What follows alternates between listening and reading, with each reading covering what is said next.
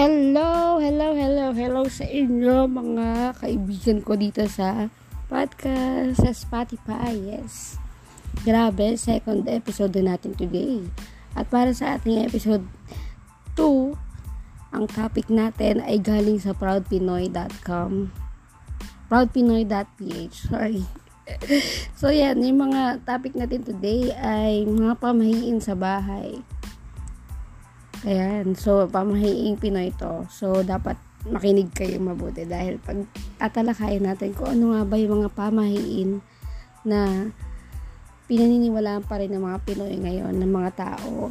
At ako rin, syempre, kung pinaniniwalaan ko ba siya or hindi. So magbibigay ako ng side comment about about sa, sa pamahiin na yan. Pero eto na, kung bago ka pa lang sa aking podcast channel, i-follow mo na ako at i-like mo na itong podcast natin. Ayan. So, second day ko na. Um, kinakabahan pa din ako pagka makaseta kahit na wala naman tao dito sa kwarto. Anyway, ayan, ayan. Eto na, mag-i-start na tayo. Eto ang, alam mo ba? Episode two. Ang mga pamahiin sa bahay.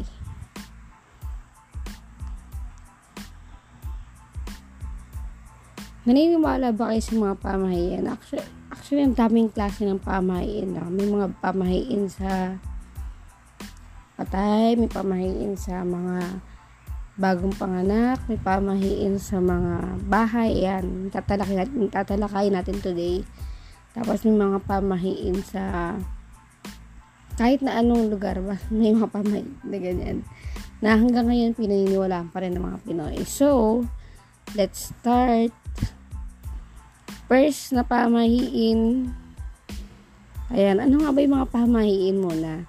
Ang pamahiin ay ang mga paniniwala ng ating mga ninuno na walang basehan. Ibig sabihin, um, hindi natin alam kung tama ito or kung totoo ba ito o hindi. Ang pamahiin sa bahay ay ilan lamang sa mga sinusunod nating mga Pilipino hanggang sa ngayon. Malaki ang naiambag nito sa ating kultura at tradisyon na siyang nagpapakita kung sino tayo sa buong mundo, di ba? So, unang pamahiin natin dito nakalagay.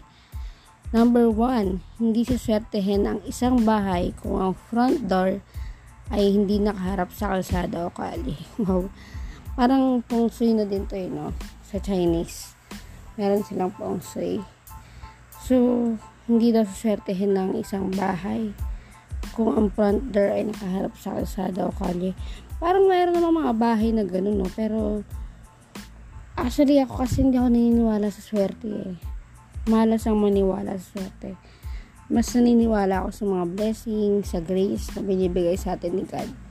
So, sa akin yung number one na to, hindi ako naniniwala na hindi suswertehin yung mga may bahay na nasa harap yung door na nakaharap sa kalye.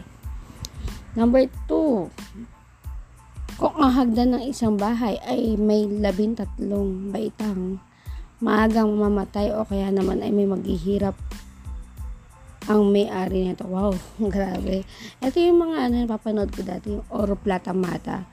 Pagka bilangin niyo yung stair nung yung hagdanan niyo kung ilang baitang siya. So, kailangan mag Oro Plata Mata, Oro Plata Mata. Eh, ano yun mo lang siya. I think merong ibig sabihin na eh. Search na lang sa Google. Kung ano ibig sabihin ng oro, ano ibig sabihin ng plata, tsaka ng mata. Pero ako, hindi rin ako naniniwala sa ganitong klaseng pamahiin. Kasi, parang swerte rin ito eh. Um, kumbaga pagka naniwala ka sa swerte. Though wala nang masama maniwala sa swerte. Pero sa akin kasi ang pinaka ano ko, hindi ako naniniwala sa swerte. Walang swerte. Sa mga Chinese lang may mga ganun.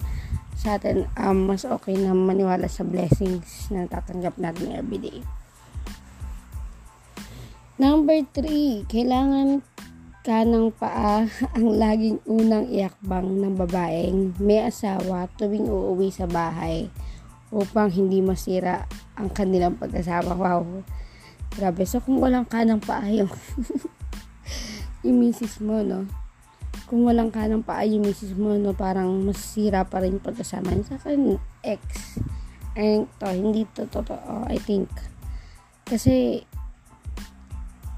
ano eh, um, nasa relasyon yun eh, kung iiwan ka niya, kung masisira ba yung pagkasama niya, nasa, nasa relasyon yun, nasa pagmamahalan, nasa pag-uusap ko, merong hindi pagkakaunawaan. Pero kung iaano mo siya sa gantong klaseng pamahiin na kailangan ka ng kaliw, ka, kanang paa yung i-akbang, ano yun, para mag-arakad ka, parang puro kanan lang. Like that. Parang ang huwig mo naman nun. No? Puro kanan lang yung ilalakad mo. So sa akin, hindi ako naniwala dito.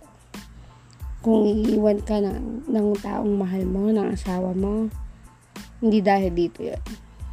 Okay? So, I think, um, hindi to totoo sa akin na. Sa akin na, based on my, ano, hindi to totoo. Number four, kung kapagawa ka ng bahay, itapat ang pinto ng bahay sa gawaing silangan, sa gawing silangan upang sa pagbukas ng pinto, masikatan ng loob ng bahay. Maghahatid iyon ng swerte sa mga titira. Yung kailangan daw yung pinto nakatapat daw sa nasisigat, nasisinagan daw ng araw. I think yung bahay namin dito sa Cavite, um, nasisinagan siya ng araw. Yeah. Pero yung araw na yun ay ano lang, hanggang alauna lang. So, ako based sa ano ko dito, depende pa rin talaga eh. Depende kung yung ano, kung suswertehin ka dito. Kasi actually yung swerte kasi nasa pagtatrabaho yan eh. Kung meron kang kinikita, may sapat kang kita, um, swerte yan. Yes. Um, hindi ako naniniwala pa rin dito sa pamahiin na to. Next ay ito. Kung ikaw ay paalis ng inyong bahay at sakto may bumahing, huwag kang tumuloy sa pag-alis dahil baka may masama mangyari sa iyo. What? What? Whatever. Paano kung kailangan mo magtrabaho, kumita, tapos hindi ka alis? May nag-chat. So parang ang weird, no? Ano, hindi ka alis, hindi ka porket may meron ng bumahing sa tapat mo, paalis ka ng bahay. Ayan, sakto may bumahing sa tapat mo. Huwag na daw tumuloy sa pag-alis. Sa akin, hindi ako naniniwala kasi actually madami namang taong sinisipon. So, mga kasama ko sa bahay sinisipon eh. Kahit ako sinisipon, nagbabahing. So, tinutuloy pa rin naman yung pagpunta namin kung saan tayo pupunta. Pero hindi naman siya, wala namang masamang nangyayari. Pero, sa akin dito, stand ko dito is pwede mong paniwalaan. Walang masama kung maniwala, wala din masama kung hindi. Next is iwasan iwanan ang rocking chair sa inyong bahay na umuugay kung meron man dahil malamang sasak- sasakyan ito ng musamang spirito. Oh my God, ito yung mga ano, mga exorcist, diba? Yung nag-rocking chair. Wala naman kaming rocking chair sa bahay. Um, wag daw iwanan umuwi. Pero kung, kung paano yun, kunyari, biglang humangin, tapos nag-ano siya, nag-rocking yung chair. E di ano, may masamang spirit. May masamang spirit. Actually, I believe in, ano, in bad spirit. Pero, never pa ako nakaramdam or nakakita. At ayoko makakita, lalo na ngayong gabi. Sa akin, ano, hindi ako niniwala dito. Next. Kung bibili ka ng biik, iikot mo ito sa poste ng inyong bahay o sa mismong bahay nyo ng pitong beses para hindi ito maglayas. So, yung kapatid ko, madalas naglalayas. So, iikot ko din siya sa buong bahay ng pitong beses.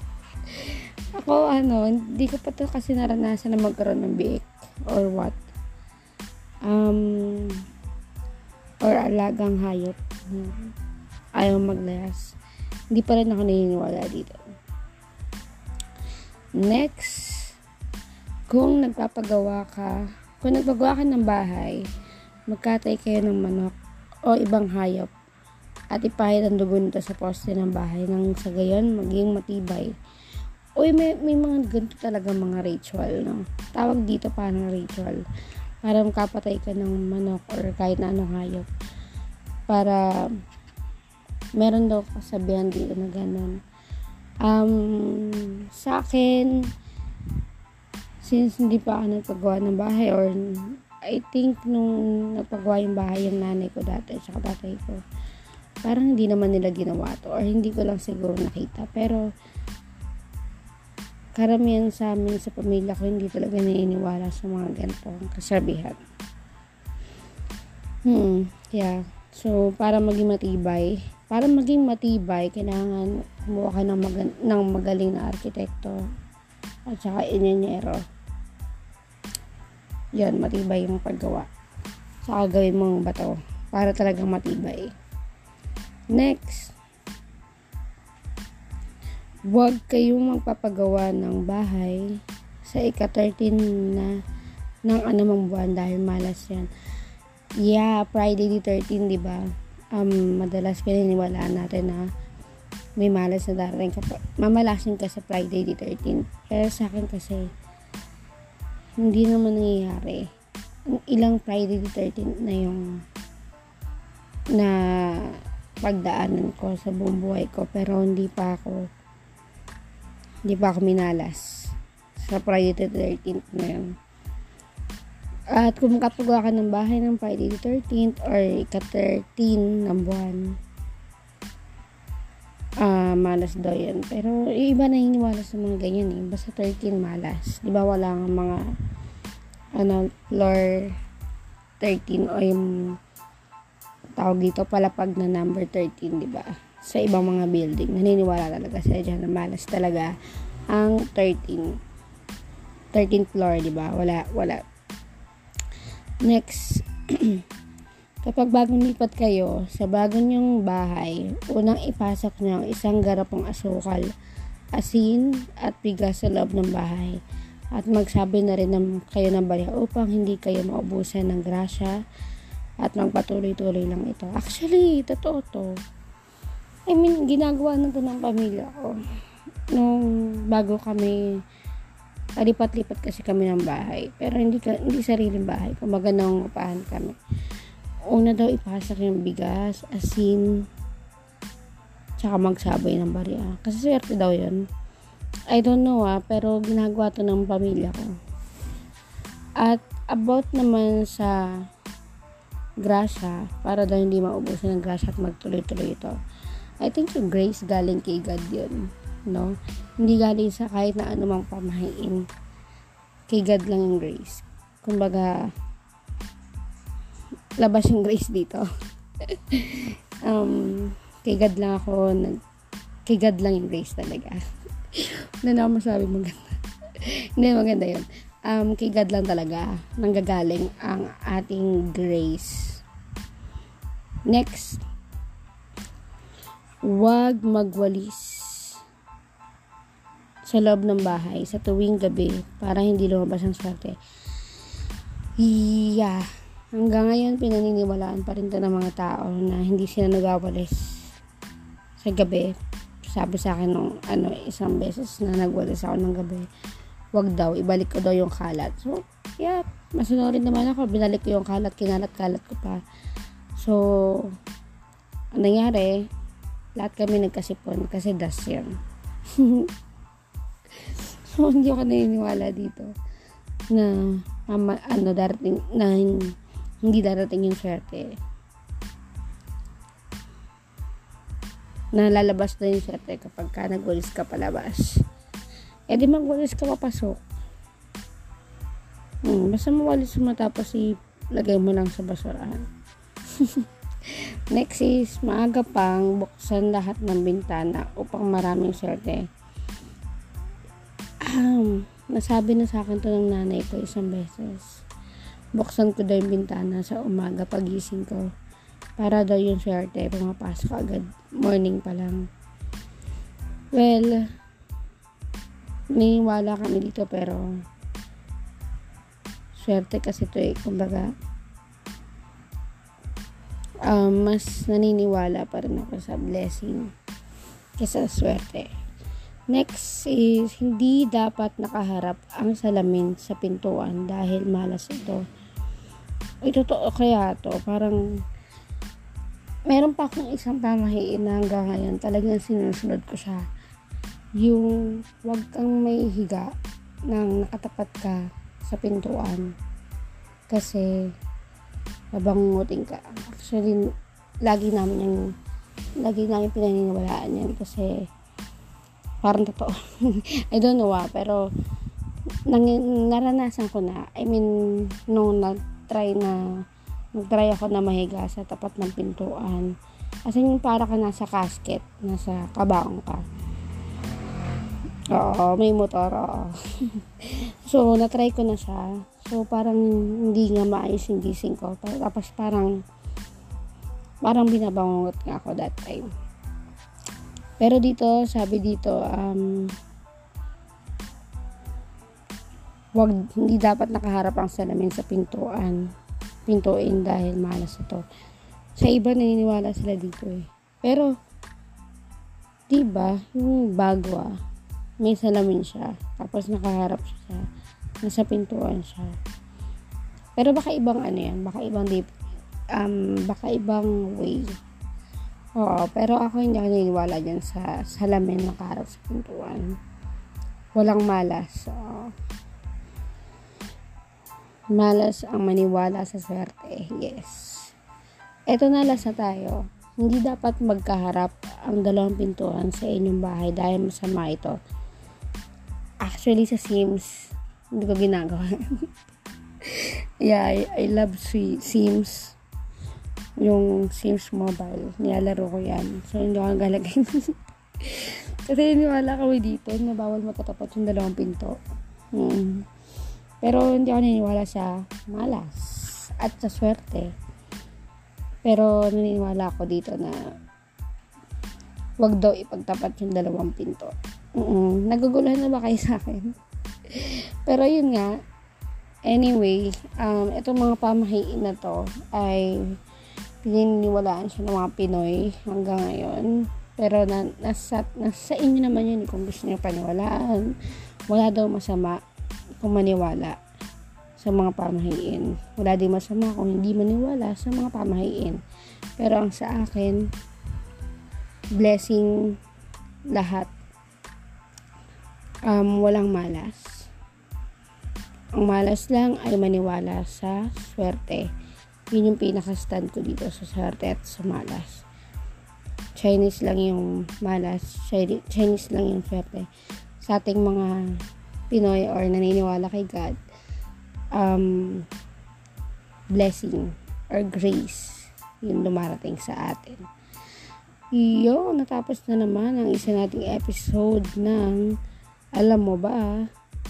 At kung meron kang gustong ipatapik sa akin, i- follow mo ko sa Facebook. Yes. Search mo lang Eugene Santos. Ayan. Pwede rin sa Instagram. At that guy is huge. Pwede rin naman sa Twitter. So, Eugene Santos. Search mo na lang. Ayun. Um, natapos na naman tayo. No? Galing. Episode two na tayo. Bukas sa episode three. Ibibigay ko sa inyo yung episode three bukas. Yes. So, for now, maraming salamat sa app na ito na sobrang laki ng tulong sa akin. Yung Anchor app, yes. Powered by Spotify. Powered by ba ng Spotify yung Anchor? Pero yun na nga, um, guys. Salamat sa Anchor dahil sa Anchor tulungan niya ako kung paano ko, paano ko i-post or i-edit or lagyan ng mga music itong podcast ko. Ang galing, as in, one click lang. App lang siya. Ito lang gagamitin mo. Hindi mo na kailangan ng mga maraming device or maraming mic or et cetera. Depende pa rin sa'yo, no? Pero sa akin, sold na ako dito. Cellphone lang, naka-download yung itong app na to na Anchor. Ayan. So, okay, salamat nga para sa mga nakinig sa akin sa sa first, sa kauna-unahan kong podcast, no?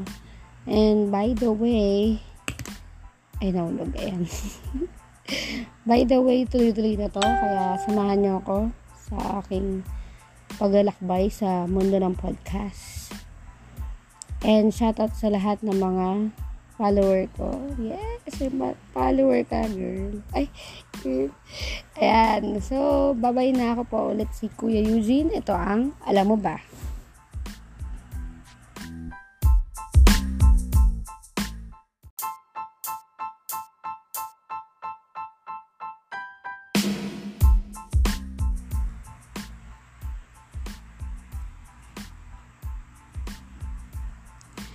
Hello, hello, hello, hello sa inyo mga kaibigan ko dito sa podcast, sa Spotify, yes.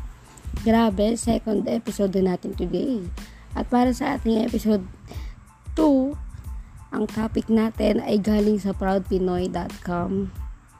proud pinoy dot p h, sorry. So yan, yung mga topic natin today ay mga pamahiin sa bahay. Ayan, so pamahiing Pinoy to. So, dapat makinig kayo mabuti dahil pag tatalakayin natin kung ano nga ba yung mga pamahiin na pinaniniwalaan pa rin ng mga Pinoy ngayon, ng mga tao. At ako rin, syempre, kung pinaniniwalaan ko ba siya or hindi. So, magbibigay ako ng side comment about about sa pamahiin na yan. Pero, eto na, kung bago ka pa lang sa aking podcast channel, i-follow mo na ako at i-like mo na itong podcast natin. Ayan. So, second day ko na. Um, kinakabahan pa din ako pagka makaseta kahit na wala naman tao dito sa kwarto. Anyway, ayan, ayan. Eto na, mag-i-start na tayo. Eto ang Alam Mo Ba? Episode two, ang mga pamahiin sa bahay.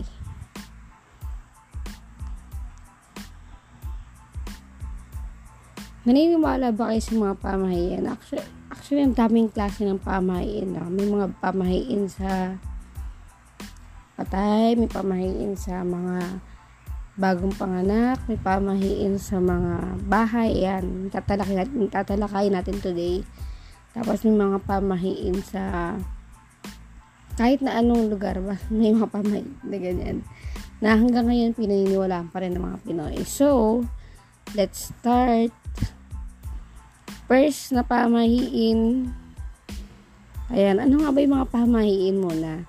Ang pamahiin ay ang mga paniniwala ng ating mga ninuno na walang basehan. Ibig sabihin, um, hindi natin alam kung tama ito or kung totoo ba ito o hindi. Ang pamahiin sa bahay ay ilan lamang sa mga sinusunod nating mga Pilipino hanggang sa ngayon. Malaki ang naiambag nito sa ating kultura at tradisyon na siyang nagpapakita kung sino tayo sa buong mundo, di ba? So, unang pamahiin natin dito nakalagay. Number one, hindi suswertehin ang isang bahay kung ang front door ay hindi nakaharap sa kalsada o kali. Wow. Parang Feng Shui na din to eh, no? Sa Chinese. Meron silang Feng Shui. So, hindi daw suswertehin ng isang bahay kung ang front door ay nakaharap sa kalsada o kalye. Parang mayroon naman mga bahay na ganun, no? Pero, actually ako kasi hindi ako naniniwala sa swerte eh. Malas ang maniwala sa swerte. Mas naniniwala ako sa mga blessing, sa grace na binibigay sa atin ni God.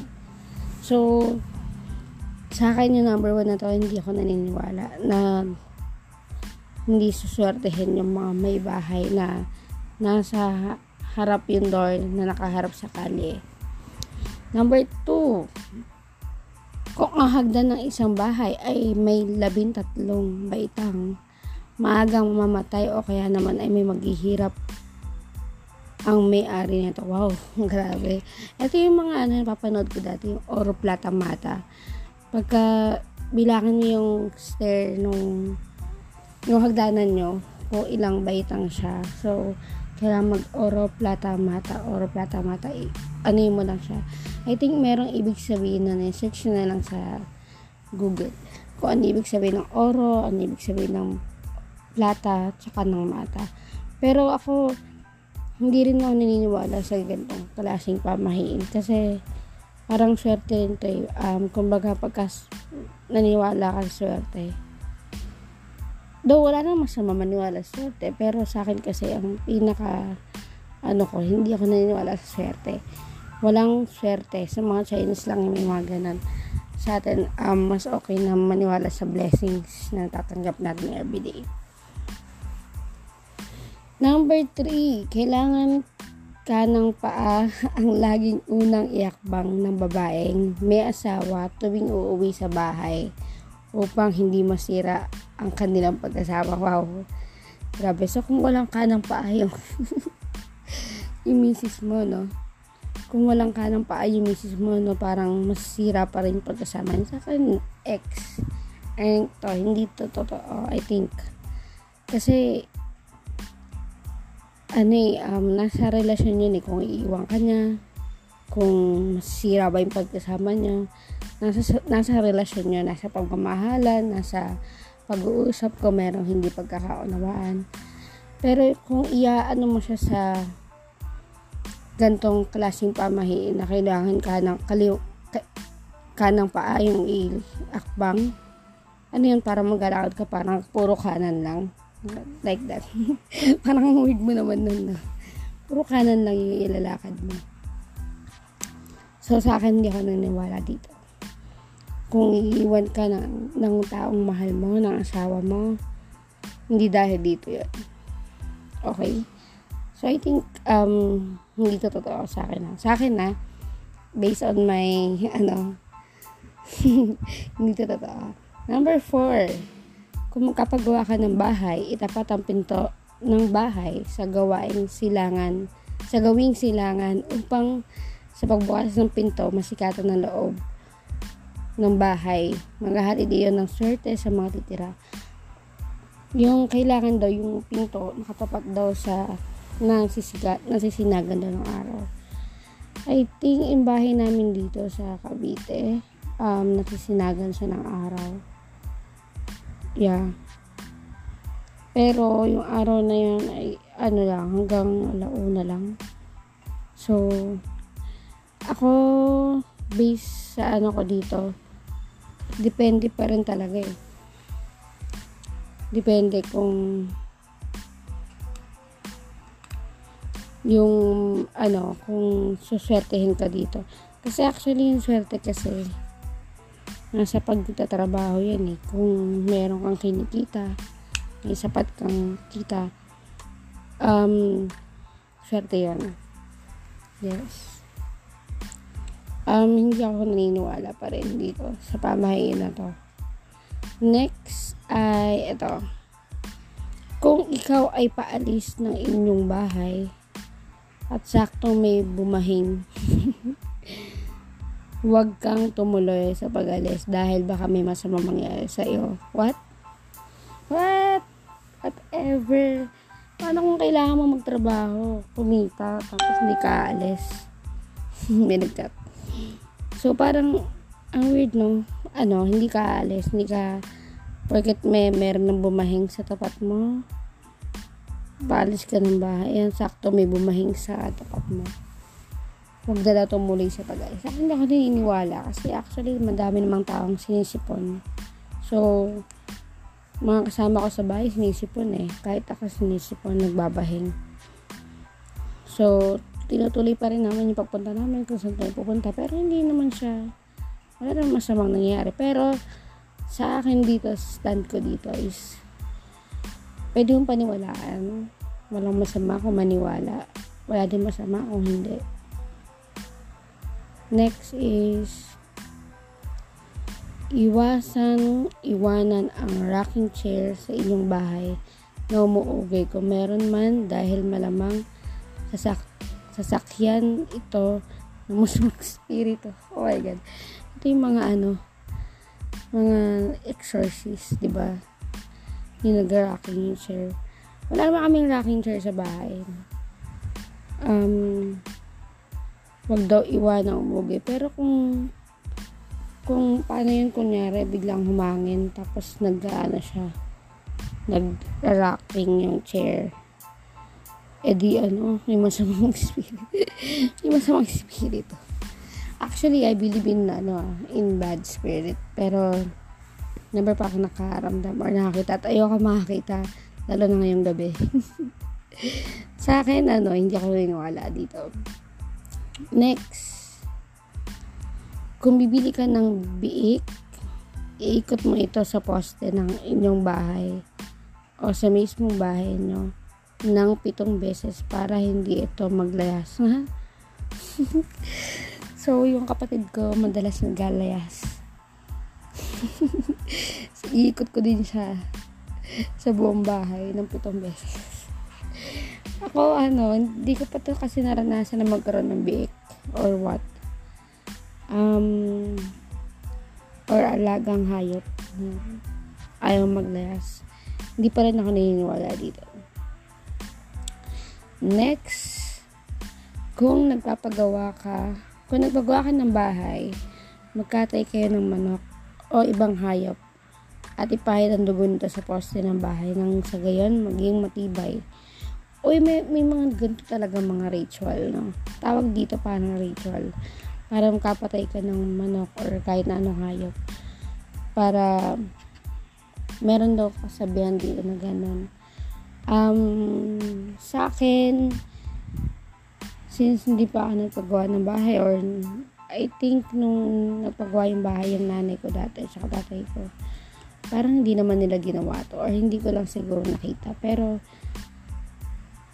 karamihan sa amin, sa pamilya ko, hindi talaga naniniwala sa mga ganitong kasabihan.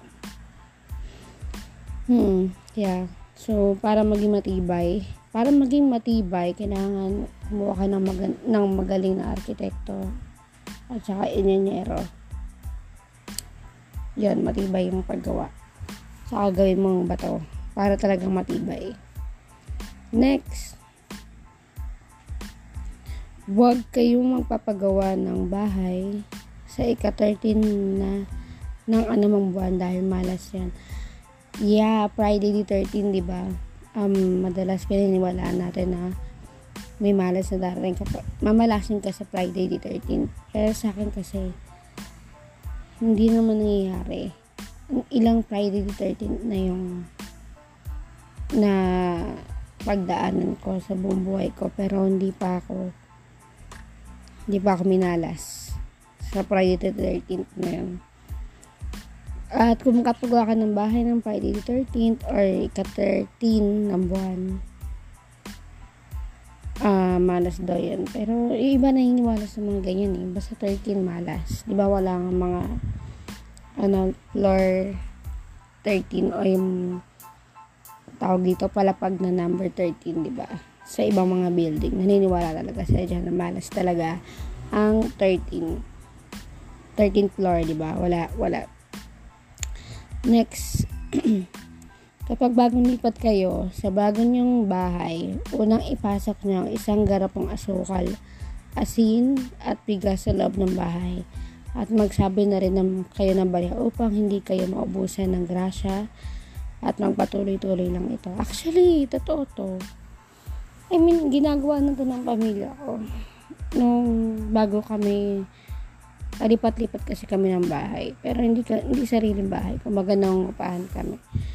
Una daw ipasak yung bigas, asin, tsaka magsabay ng bariya. Kasi swerte daw yun. I don't know ah, pero ginagawa ito ng pamilya ko. At about naman sa grasya, para daw hindi maubusan ng grasya at magtuloy-tuloy ito. I think yung grace galing kay God yun, no? Hindi galing sa kahit na anumang pamahiin. Kay God lang yung grace. Kumbaga, labas yung grace dito. um, kay God lang ako, nag, kay God lang yung grace talaga. Wala na ako masabi maganda. Hindi, maganda yun. Um, kay God lang talaga nanggagaling ang ating grace. Next, huwag magwalis sa loob ng bahay sa tuwing gabi para hindi lumabas ang swerte. Yeah. Hanggang ngayon, pinaniniwalaan pa rin ito ng mga tao na hindi sila nagwawalis sa gabi. Sabi sa akin nung ano, isang beses na nagwalis ako ng gabi, wag daw, ibalik ko daw yung kalat. So, yeah, masunurin naman ako. Binalik ko yung kalat, kinalat-kalat ko pa. So, ang nangyari, lahat kami nagkasipon kasi dust yan. So, hindi ako naniniwala dito na um, ano, darating, na hindi darating yung swerte, na lalabas na yung swerte kapag ka nagwalis ka palabas. Eh di magwalis ka papasok. Hmm, basta mawalis mo tapos ilagay mo lang sa basurahan. Next is, maaga pang buksan lahat ng bintana upang maraming swerte. Um, nasabi na sa akin to ng nanay ko isang beses. Buksan ko daw yung bintana sa umaga pagising ko para daw yung swerte pumapasok agad morning pa lang. Well, niniwala kami dito pero swerte kasi ito eh, kumbaga um, mas naniniwala pa rin ako sa blessing kaysa swerte. Next is, hindi dapat nakaharap ang salamin sa pintuan dahil malas ito. Ay, totoo kaya to, parang meron pa akong isang pamahiin na hanggang ngayon talagang sinusunod ko siya. Yung wag kang may higa nang nakatapat ka sa pintuan kasi babangutin ka. Actually, lagi namin yung lagi namin pinaniniwalaan yan kasi parang totoo. I don't know ah, pero nang, naranasan ko na. I mean, nung nag-try na nag-try ako na mahiga sa tapat ng pintuan, as in, para ka nasa casket, nasa kabangong ka. Oo, may motor, oo. So, natry ko na siya. So, parang hindi nga maayos yung gising ko. Tapos, parang parang binabangungot nga ako that time. Pero dito, sabi dito, um, wag, hindi dapat nakaharap ang salamin sa pintuan. Pintuin dahil malas ito. Sa iba, naniniwala sila dito eh. Pero, diba, yung bago ah, may salamin siya, tapos nakaharap siya, nasa pintuan siya. Pero baka ibang ano yan, baka ibang deep, um, baka ibang way. Oo, pero ako hindi ako naniniwala dyan sa salamin nakaharap sa pintuan. Walang malas. Oo. Malas ang maniwala sa swerte. Yes. Eto na, last na tayo. Hindi dapat magkaharap ang dalawang pintuan sa inyong bahay dahil masama ito. Actually, sa Sims, hindi ko ginagawa. Yeah, I, I love Sims. Yung Sims mobile, nilalaro ko yan. So, hindi ko galagay. Kasi niniwala kami dito na bawal magkatapat yung dalawang pinto. Hmm. Pero hindi ako niniwala sa malas at sa swerte. Pero naniniwala ako dito na wag daw ipagtapat yung dalawang pinto. Mm-mm. Naguguluhan na ba kayo sa akin? Pero yun nga, anyway, um, itong mga pamahiin na to ay pininiwalaan siya ng mga Pinoy hanggang ngayon. Pero na, nasa, nasa inyo naman yun kung gusto niyo paniwalaan. Wala daw masama kung maniwala sa mga pamahiin. Wala din masama kung hindi maniwala sa mga pamahiin. Pero ang sa akin, blessing lahat. Um, walang malas. Ang malas lang ay maniwala sa swerte. Yun yung pinaka-stand ko dito sa swerte at sa malas. Chinese lang yung malas.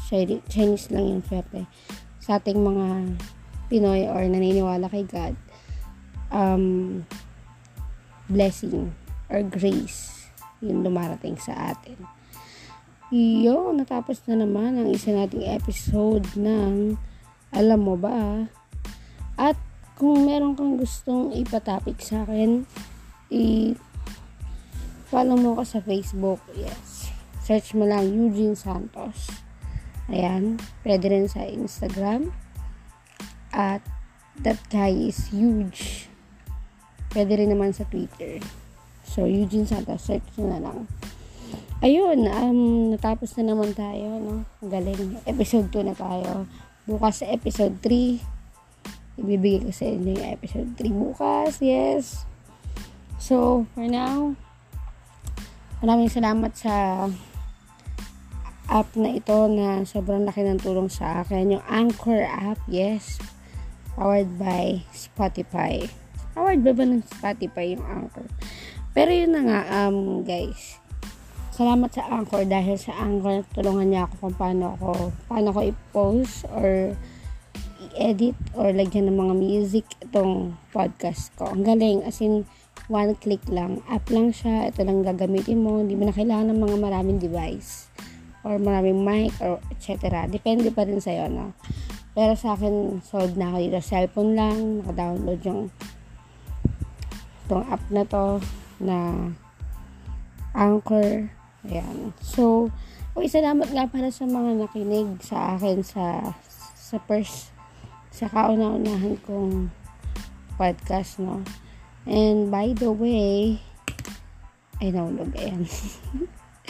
By the way, tuloy-tuloy na to, kaya samahan niyo ako sa aking paglalakbay sa mundo ng podcast.